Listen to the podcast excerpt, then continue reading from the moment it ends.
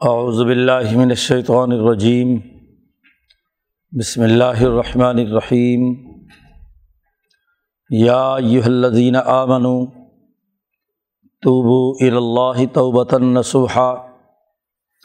عسى ربکم ان یکفر عنکم سیئاتکم ویدخلکم جنات تجری من تحتها الانہار۔ یوم لا یخز اللہ النبی والذین آمنوا معه نورهم یسعى بین ایدیہم و بایمانہم یقولون ربنا اتمم لنا نورنا واغفر لنا انک علی کل شیء قدیر یا ایہا النبی جاہد الکفار والمنافقین واغلظ علیہم و مواہم جہنم و بئس المصیر ضرب اللہ مثلا کفر امرأۃ نوح و امرأۃ کانتا تحت عبدین من عبادنا صالحین فخانتاہما فلم یغنیا عنہما من اللہ شیئا وقیل ادخلا النار مع الداخلین وضرب اللہ مثلا للذین آمنوا امرأة فرعون. اذ قالت رب ابن لی عندک بیتا فی الجنہ ونجنی من فرعون وعملہ ونجنی من القوم الظالمین. ومریم ابنۃ عمران التی احسنت فرجہا فنفخنا فیہ من روحنا وصدقت بکلمات ربحا و کتبی ہی وکانت من القانتین۔ صدق اللہ العظیم۔ یہ صورت التحریم کا دوسرا رقوع ہے۔ اس صورت مبارکہ میں جیسا کہ کل ذکر کیا گیا تھا۔ نبی اکرم صلی اللہ علیہ وسلم سے کہا جا رہا ہے کہ جو راز کی حفاظت میں کچھ لغزش اور کوتاہی ہوئی ازواج متحرات سے۔ تو اس میں واضح طور پر یہ پیغام دے دیا کہ توبہ کرنا ضروری ہے۔ ان تطوبہ الا فقط سغت قلوب کما تم اللہ کی طرف توبہ کرو۔ کوئی غلطی یا لغزش ہو چکی ہے۔ نبی اکرم صلی اللہ علیہ وسلم کو ان کی بات سے جو گرانی ہوئی ہے، اس پر یہ توبہ کرے اللہ کی طرف رجوع کریں۔ تو پیچھے خواتین کا تذکرہ، بیویوں کا تذکرہ صورت التغابن سے جاری ہے۔ وہاں کہا گیا تھا کہ تمہاری بعض بیویاں تمہاری دشمن ہیں۔ ان سے بچو۔ اسی تناظر میں پچھلی صورت طلاق تھی، جس میں مسلمانوں سے کہا گیا کہ اگر بیوی غلبہ دین کے راستے میں رکاوٹ بنے تو طلاق دے دو۔ اور اس صورت میں نبی اکرم صلی اللہ علیہ وسلم سے کہا جا رہا ہے کہ اگر آپ کی جد وجہد کے راستے میں یہ خواتین آپ کی ازواج بھی رکاوٹ بنے، تو قرآن حکیم نے کہا آثار اب ہو انطل کا کن اللہ پاک ان کو فارغ کرے اور ان کی جگہ پر نئی بیویاں لے آئے آپ کے لیے۔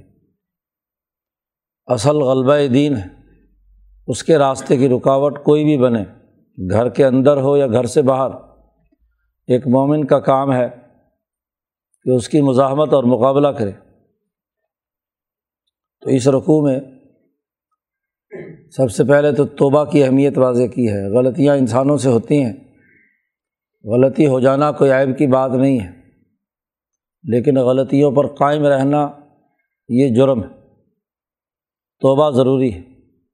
تو پہلے توبہ کی اہمیت بیان کی اور پھر دو سچی ایسی خواتین جن کا صدق اور جن کا توبہ کا اعلیٰ مقام تھا، ان کا تذکرہ کیا ہے۔ فرعون کی بیوی اور حضرت مریم کا۔ دونوں نے سچائی کو قائم رکھا۔ صدق و دیانت پر قائم رہیں تو جنت میں گئیں اور دو انبیاء کی بیویوں کا تذکرہ کیا نو علیہ السلام اور لوت علیہ السلام کے باوجود یہ کہ ان کی شادی انبیاء سے ہوئی، لیکن انہوں نے انبیاء کے راستے میں رکاوٹیں کھڑی کی تو اللہ پاک نے انہیں جہنم میں داخل کیا۔ قانون اور ضابطہ یہی ہے کہ جو بھی اللہ اور اس کے رسول کے احکامات کی خلاف ورزی کسی درجے میں بھی کرے گا، ہر ایک کو اللہ تبارک و تعالیٰ کے سامنے جواب دہ ہونا ہے۔ اپنے تمام اعمال کے حوالے سے سزا و جزا کا جیسا معاملہ ہوگا ویسا ہوگا۔ اس لیے یہ بات لازمی اور ضروری ہے کہ کفار اور منافقین سے جہاد کا عمل جاری رہنا چاہیے۔ اس حوالے سے سب سے پہلے مسلمانوں کو حکم دیا، یا یہ الدین امن ایمان والو، توبہ کرو، اللہ کی طرف رجوع کرو، توبتاً نسوحا خالص اور صاف دل کی توبہ نسوحا خلوص دل کے ساتھ۔ پوری دلی جذبے کے ساتھ، دل کے ساتھ جب توبہ کی جاتی ہے، اللہ سے گڑ گڑا کر معافی مانگی جاتی ہے، تو پھر اس توبہ کے نتیجے میں دوبارہ کبھی اس گناہ کی طرف خیال بھی نہیں جاتا۔ اور اگر خیال جا رہا ہے، تو اس کا مطلب یہ کہ پہلی توبہ میں کوئی نہ کوئی مسئلہ تھا۔ پہلی توبہ خالص نہیں تھی۔ خالص توبہ جب آدمی اللہ سے مانگتا ہے کہ اللہ میں اس گناہ سے بچنا چاہتا ہوں، تو اس کا لازمی نتیجہ یہ ہو کہ آئندہ دوبارہ وہ عمل اس سے سرزد نہ ہو۔ تو مسلمانوں کو خاص طور پر حکم دیا، پیچھے تو ازواج متحرات سے کہا تھا، ان تطوبہ اللہ۔ تم دونوں توبہ کرو گی اللہ کی طرف۔ تو کامیاب ہے۔ یہاں تمام مومنین سے کہا جا رہا ہے۔ کہ ایمان والو، اللہ کی طرف رجوع کرو، توبہ کرو، صاف دل کی خالص توبہ۔ اور اگر توبہ کرو گے تم، تو آثار ابو کم قریب ہے۔ امید ہے کہ تمہارا رب تمہارے گناہوں کو مٹا دے، جو تم سے غلطیاں، کوتاہیاں ہوئی ہیں۔ اگر صد کے دل سے توبہ کرو گے، تو تمہاری سیاحت ختم کر دی جائیں گی۔ اور تمہیں جنت میں داخل کیا جائے گا، ایسی جنت کے جس کے نیچے نہریں جاری ہیں۔ تو خلوص دل کی توبہ، ظلم، کفر، شرک، بد اخلاقیوں سے توبہ۔ خالص توبہ ہی دراصل کامیابی کا راستہ ہے۔ انسان اس دنیا میں جو اس سے غلطیاں سرزد ہوتی ہیں، ان کا علاج خالص توبہ ہے۔ حضرت شاہ عبد القادر صاحب رائے پوری رحمۃ اللہ علیہ فرماتے ہیں کہ توبہ کیا کرو۔ توبہ کرنے کے بعد بھی غفلت سے اگر توبہ ٹوٹ بھی جائے، تو تب بھی توبہ کرو، کیونکہ اس کے علاوہ کوئی اور راستہ نہیں ہے۔ اللہ تبارک و تعالیٰ کے سامنے حاضر ہونے اور اس کی طرف رجوع کرنے کے علاوہ کوئی اور دروازہ نہیں ہے کہ جہاں انسان اپنا سر ٹیکے۔ اللہ کو چھوڑ کر جاؤ گے کہاں؟ اس لیے خالص دل کے ساتھ اور پورے ذہنی، فکری، عملی ہاں جی یکسوئی کے ساتھ توبہ کرو۔ قرآن کریم کہتا ہے کہ اس دن میں یوم لا یخذ اللہ النبیہ جس دن کہ اللہ تبارک و تعالیٰ امبیا اور ان کے ساتھ جتنے بھی مومنین ہیں، ان کو رسوا نہیں کرے گا، ذلیل نہیں کرے گا۔ وہ حشر کا دن ایسا ہے کہ جس میں اللہ نے بڑی خوشخبری سنائی کہ جو نبی ہیں، امام الانبیاء حضرت محمد مصطفیٰ ہیں اور ولدینہ آمن معاہو اور ان پر ایمان لانے والے صدق دل سے تمام صحابہ، اس پوری جماعت جس نے غلبہ دین کے لیے کام کیا ہے، مجاہدے کیے ہیں، دور دراز کے علاقوں پر دین کے غلبے کے لیے جد وجہد اور کوشش کی ہے، ان کو اللہ کبھی رسوا نہیں کرے گا، ذلیل نہیں کرے گا۔ نور ہم یسا بینا عیدی ہم اس دن ان کی اعمال کی روشنی، ان کے قلب کی جو خصوصی توبہ ہے، اس کا نور ان کے ساتھ ہوگا۔ یسا بینا عیدی ہم جو ان کے آگے آگے دوڑ رہا ہوگا۔ وہ بھی ایمان ہم اور ان کے دائیں ہاتھ کی طرف۔ وہاں صورت الحدید میں اس کی تفصیلات گزری تھی کہ یہ نور جو پل سرات سے گزرنے کے لیے گھٹا ٹوپ اندھیروں میں نکالنے کے لیے ہر مومن کے ساتھ ہوگا۔ حضرت سندھی رحمۃ اللہ علیہ نے وہاں تحریر فرمایا تھا کہ وہ تمام کے تمام اعمال جب انسان کرتا ہے، تو حدیث کے مطابق ہر انسان کے قلب پر ایک نورانی نقطہ لگتا ہے۔ ہر عمل کے بدلے میں ایک چمکدار سفید نورانی نقطہ قلب پر لگتا ہے۔ تو اعمال کے مجموعے سے قلب جب روشن ہے، تجلیات الہیہ کا محبت بن گیا، انوارات الہیہ اس پر روشن ہے۔ ذات باری تعلیٰ کے ساتھ جو سچا تعلق ہے، اس نے دل کو روشن کر دیا۔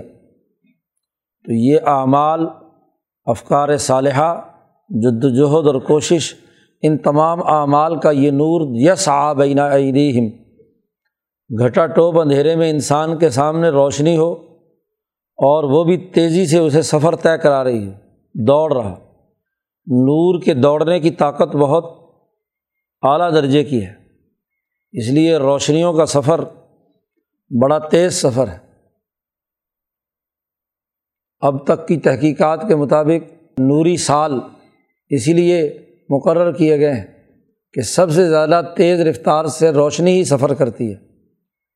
تو یہ نور جو انسان کے اعمال کا ہے جب ان تجلیات الہیہ کے ساتھ قلب کا جو نقطۂ نورانی ہے مل گیا اور دل روشن ہو گیا، تو یہ سامنے دوڑے گا بڑی تیز رفتاری کے ساتھ۔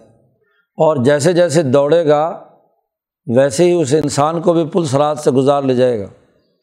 جیسا جتنا نور ہوگا، اتنا ہی یہ پلسرات کا سفر طے ہو کر جنت میں پہنچنے کا عمل ہوگا۔ یسا بینا عیدیم مبی ایمان اور دائیں طرف ان کا روشن ہوگا۔ یقولون، یہ مسلمان جو ایمان لانے والے ہیں نبی کے ساتھ، یہ کہیں گے رب بنا اتمم لنا نورانا اے ہمارے پروردگار، ہمارے نور کو بھرپور اور پورا کر دیجیے پورا قلب روشن ہو، تو اس سے بڑھ کر اور کیا بات ہوگی؟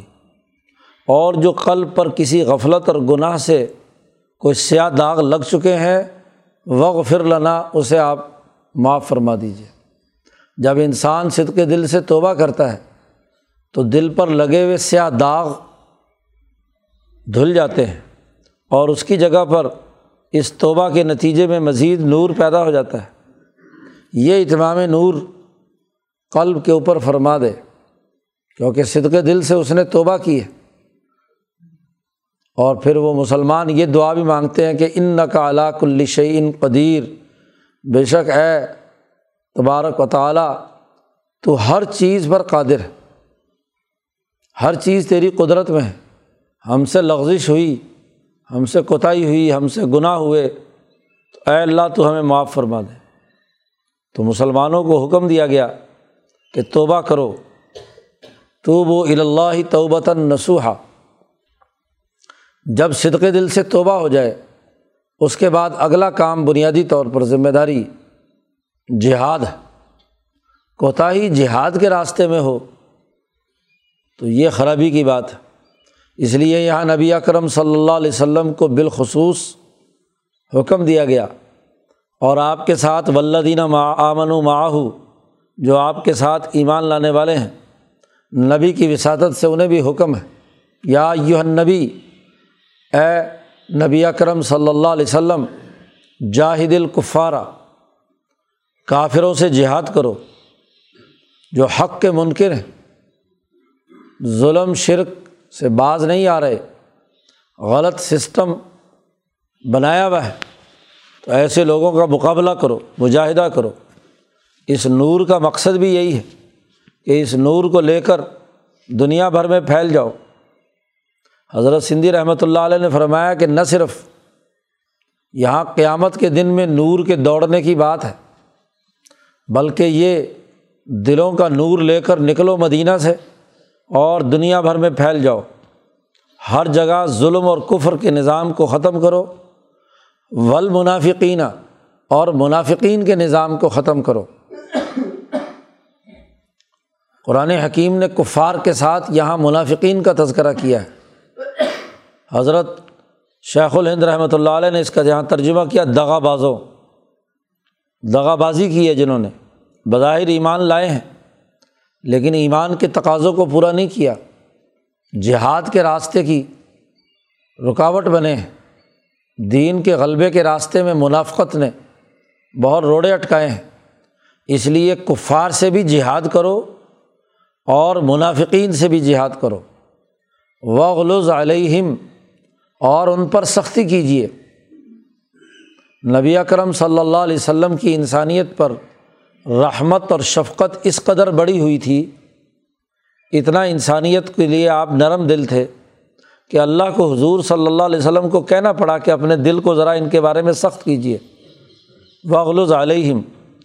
حالانکہ نبی اکرم صلی اللہ علیہ وسلم خود طبی طور پر انسانیت کے لیے انتہائی رحیم، شفیق تو حد سے بڑی ہوئی نرمی وہ بھی انسانیت کے لیے خرابی کی باعث اس لیے نبی اکرم صلی اللہ علیہ وسلم سے کہا جا رہا ہے کہ آپ رحیم و شفیق بنے، لیکن انہیں کے لیے جو توبہ کرنے والے ہیں، جو اس دین کے غلبے کی راستے کی رکاوٹ بنتے ہیں، خواہ و کافر ہوں یا منافق ہوں، ان دونوں کے خلاف جہاد کیجیے حضرت سندھی رحمۃ اللہ علیہ نے فرمایا کہ اس دور کے کچھ متجدین اس آیت سے غلط استدلال کرتے ہیں کہ جی اس میں منافقین سے بھی جہاد کا ذکر کیا گیا ہے۔ تو منافقین کو تو قتل کیا حضور صلی اللہ علیہ وسلم نے نہیں، تو منافقین کو تو نہیں مارا جا سکتا، منافقین سے جہاد نہیں کیا جا سکتا۔ تو جب منافقین سے جہاد نہیں کیا جا سکتا، تو یہ آج کل کے کافر انگریز سامراج اور تاوت کے خلاف بھی جہاد نہیں کیا جا سکتا۔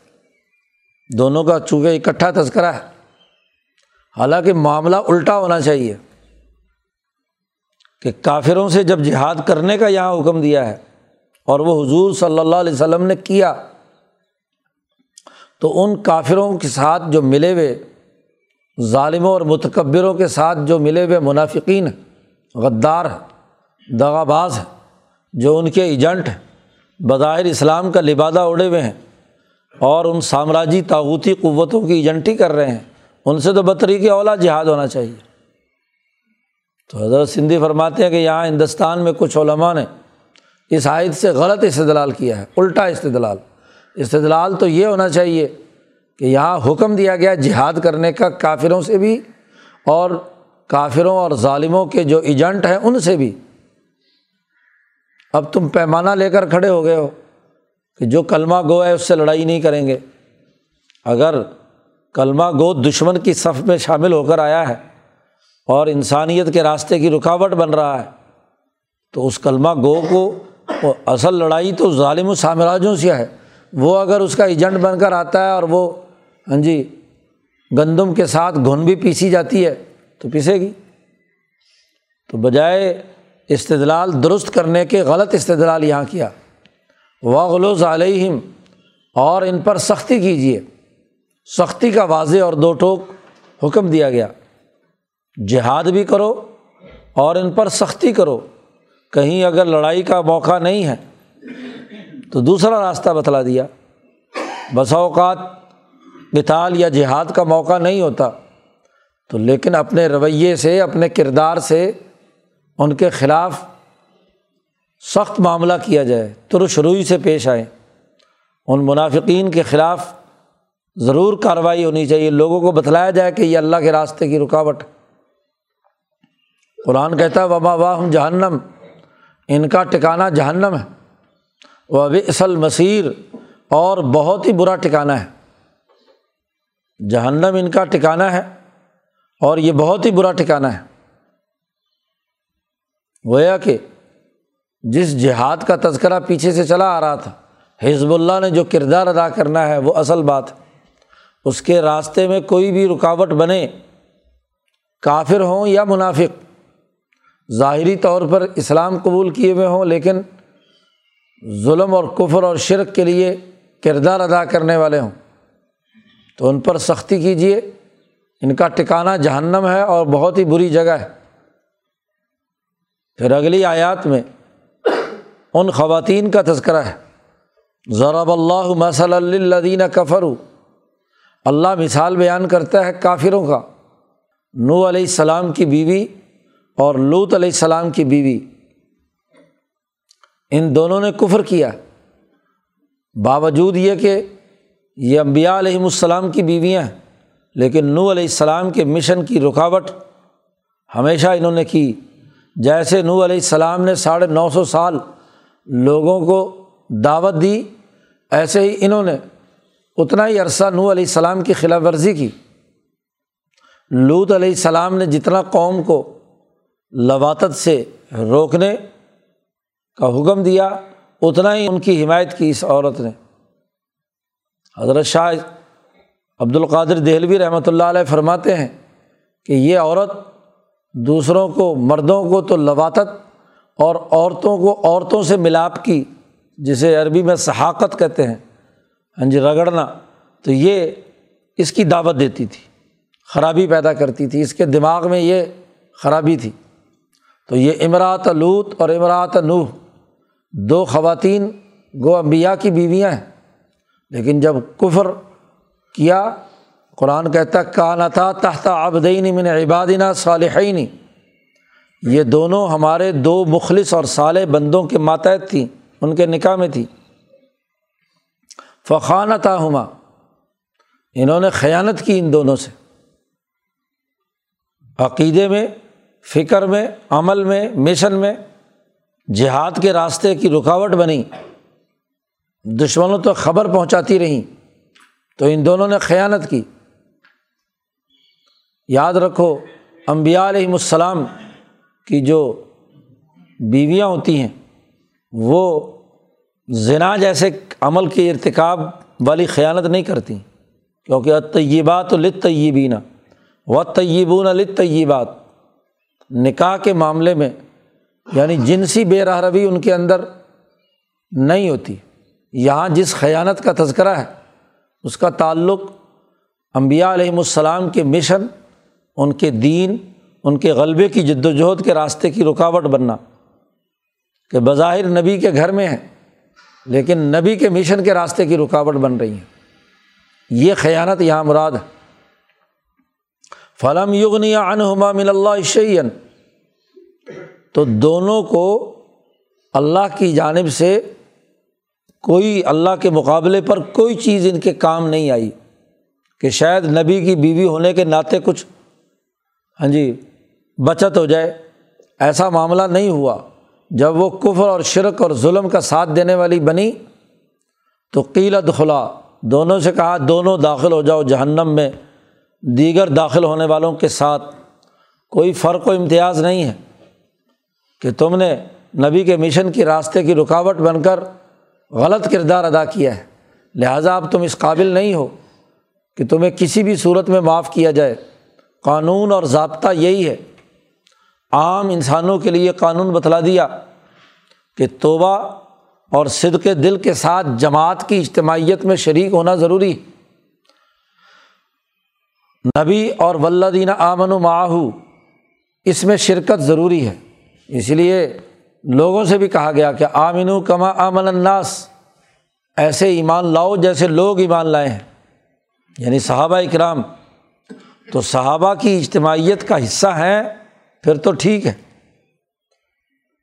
اور اگر اس جماعت کے خلاف کام کر رہی ہیں، خواہ کسی کتنے ہی بڑے نیک آدمی کی بیوی ہو، اسے اپنا حساب کتاب خود دینا ہے۔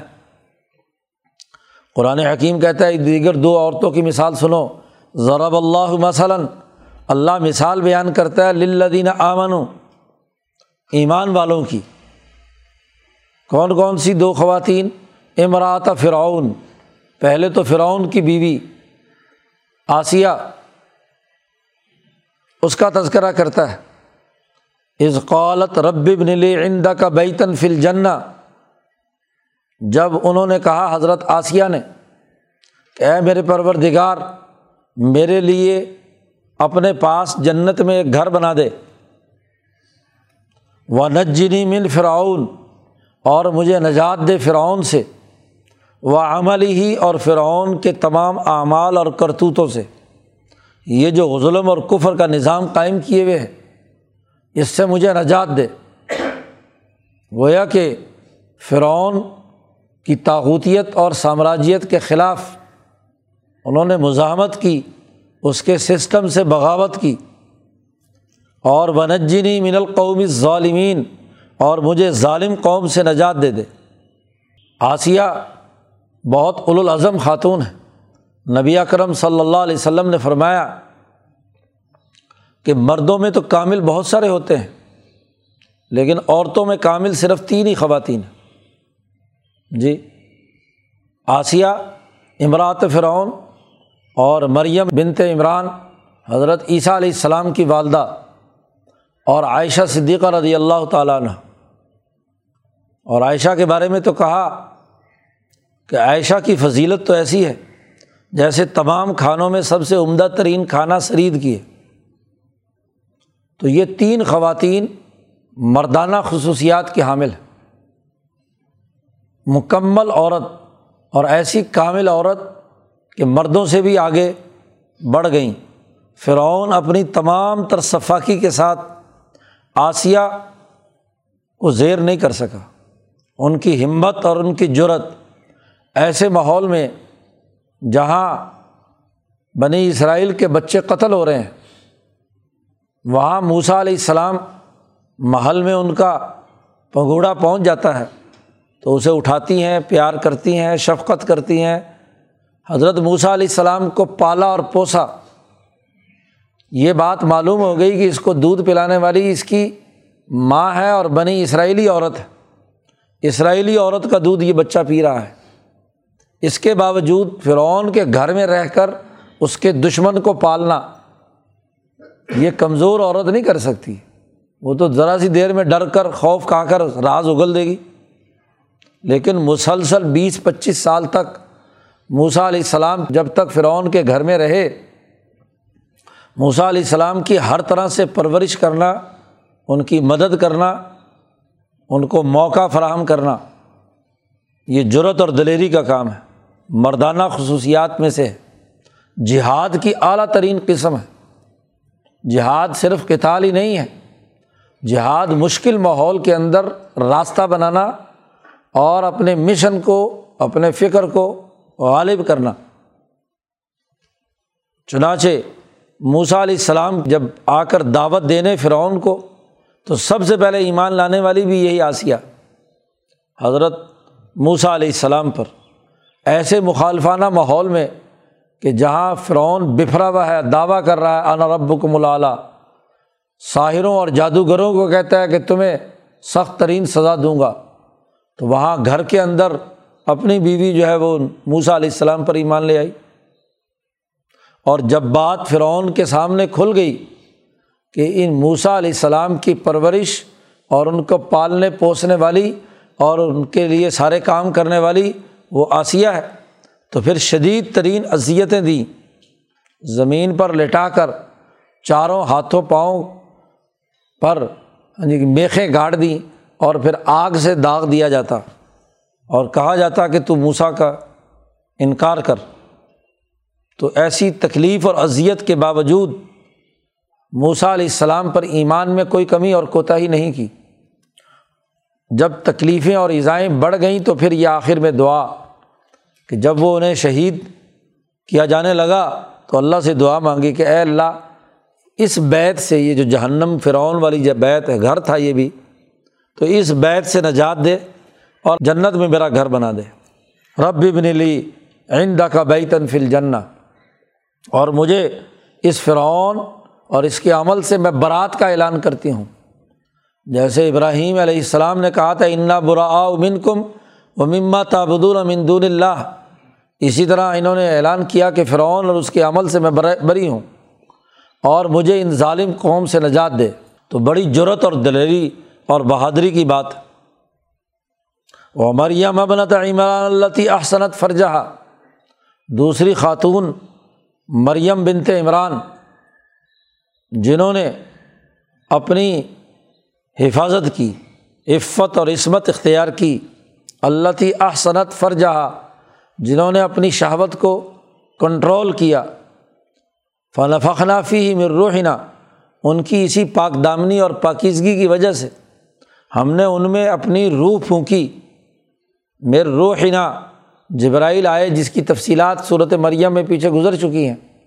فتح صلی اللہ بشرن صویہ جبرائیل ایک کامل مکمل مرد کی صورت میں آئے اور پھر اللہ تبارک و تعالیٰ نے عیسیٰ علیہ السلام کی روح ان کے ذریعے سے حضرت مریم علیہ السلام میں ڈالی اور قرآن حکیم کہتا ہے وہ صدقت بکلی مات ربی اب یہ بھی ایک بہت بڑا مرحلہ تھا۔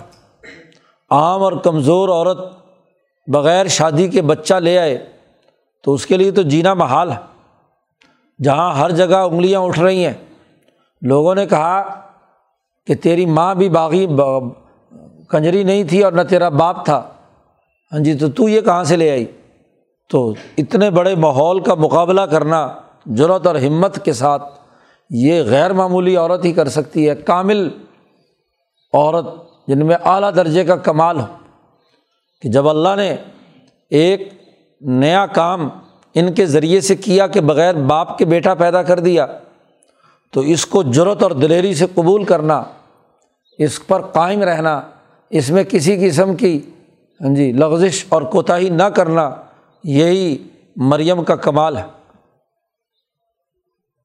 وہ صدقت بھی کلیمات ربی ہا و کتب ہی اور انہوں نے سچ کر دکھایا اپنے رب کے کلیمات کو اور رب کی کتابوں کو۔ جو امبیائے بنی اسرائیل کی کتابوں میں لکھا ہوا تھا تو رات میں ذنا کاری سے رکنے اور الاظمی کے ساتھ جد وجہد اور جہاد کرنے کا جو حکم جی تو رات میں صوف ابراہیم میں، اسی طریقے سے زبور میں جو بھی اس سے پہلے کتابیں نازل ہو چکی تھی اللہ کی طرف سے، ان میں جو ہدایات دی گئی تھیں، بڑے مخلصانہ طریقے سے مریم نے ان تمام ہدایات پر عمل کیا۔ جی پیدا ہوئیں تو لڑکی ماں پریشان کہ یہ میں نے تو حرم کی خدمت کے لیے نیت کی تھی کہ جو بچہ پیدا ہوگا وہ محرن وہ آزاد ہوگا اور خدمت کرے گا، یہ تو لڑکی پیدا ہو گئی۔ لیکن لڑکی ہو کر لڑکے سے بڑا کام کیا، اسی حرم کی خدمت کا پاکیزگی برقرار رکھتے ہوئے بیت المقدس کی خدمت حضرت مریم علیہ السلام نے کی، مشن کا مرکز بنایا۔ اس سے بڑی بہادری اور دلیری اور کمال کیا ہوگا؟ وہ کانت من القانتین، اور وہ اللہ کی طرف رجوع کرنے والی تھیں۔ اللہ کی بندی تھیں، بندگی اللہ کی کرتی تھی۔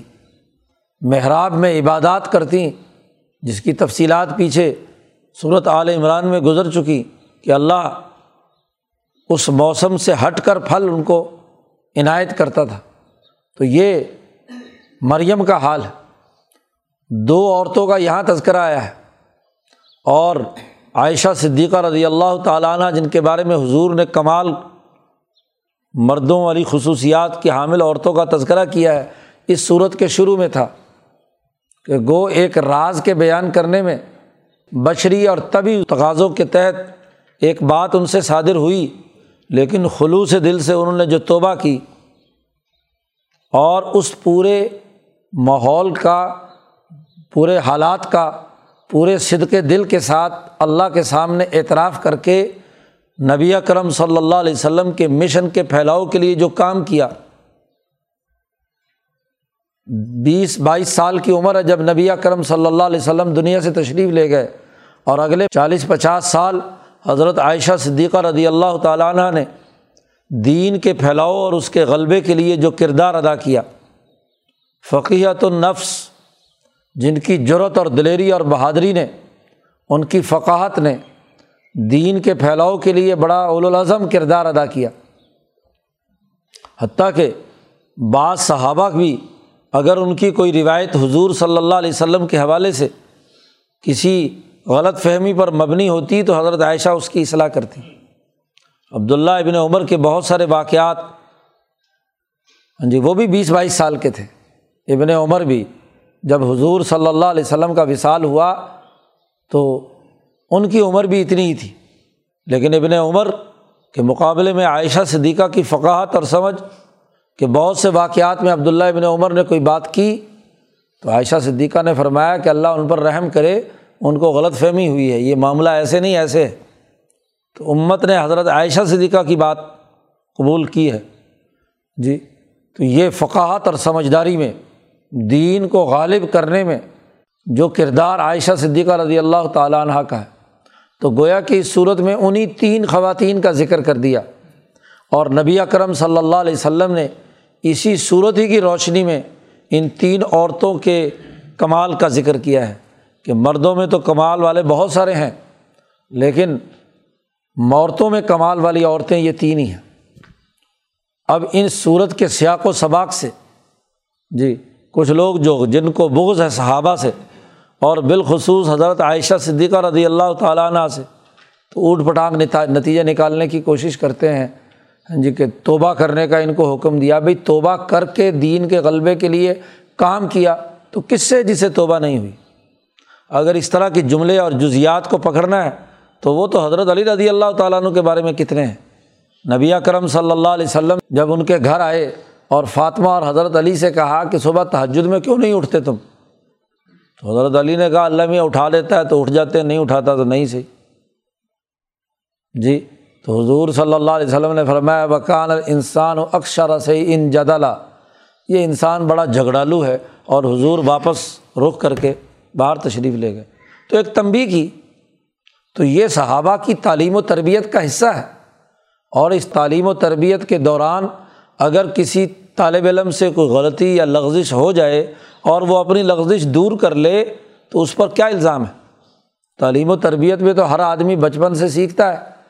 کچھ نہ کچھ لغزشیں اور کوتاہیاں ہوتی ہیں، بلکہ غلطیاں ہوتی ہیں تو سیکھتا ہے۔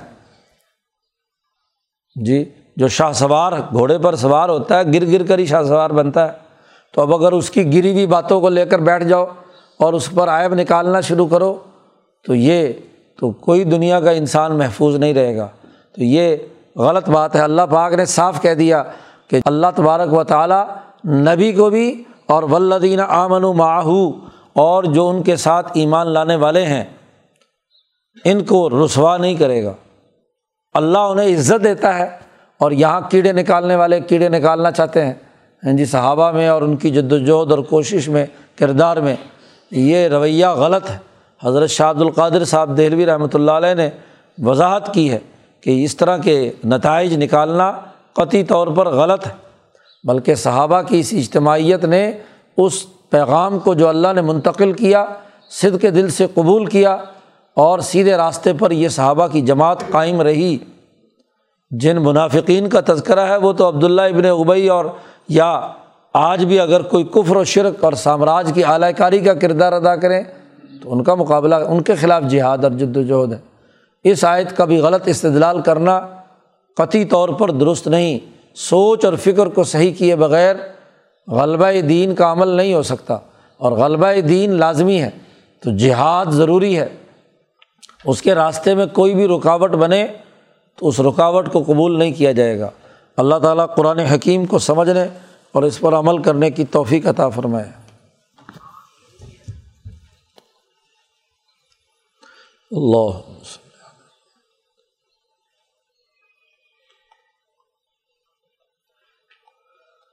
اجمعین میرا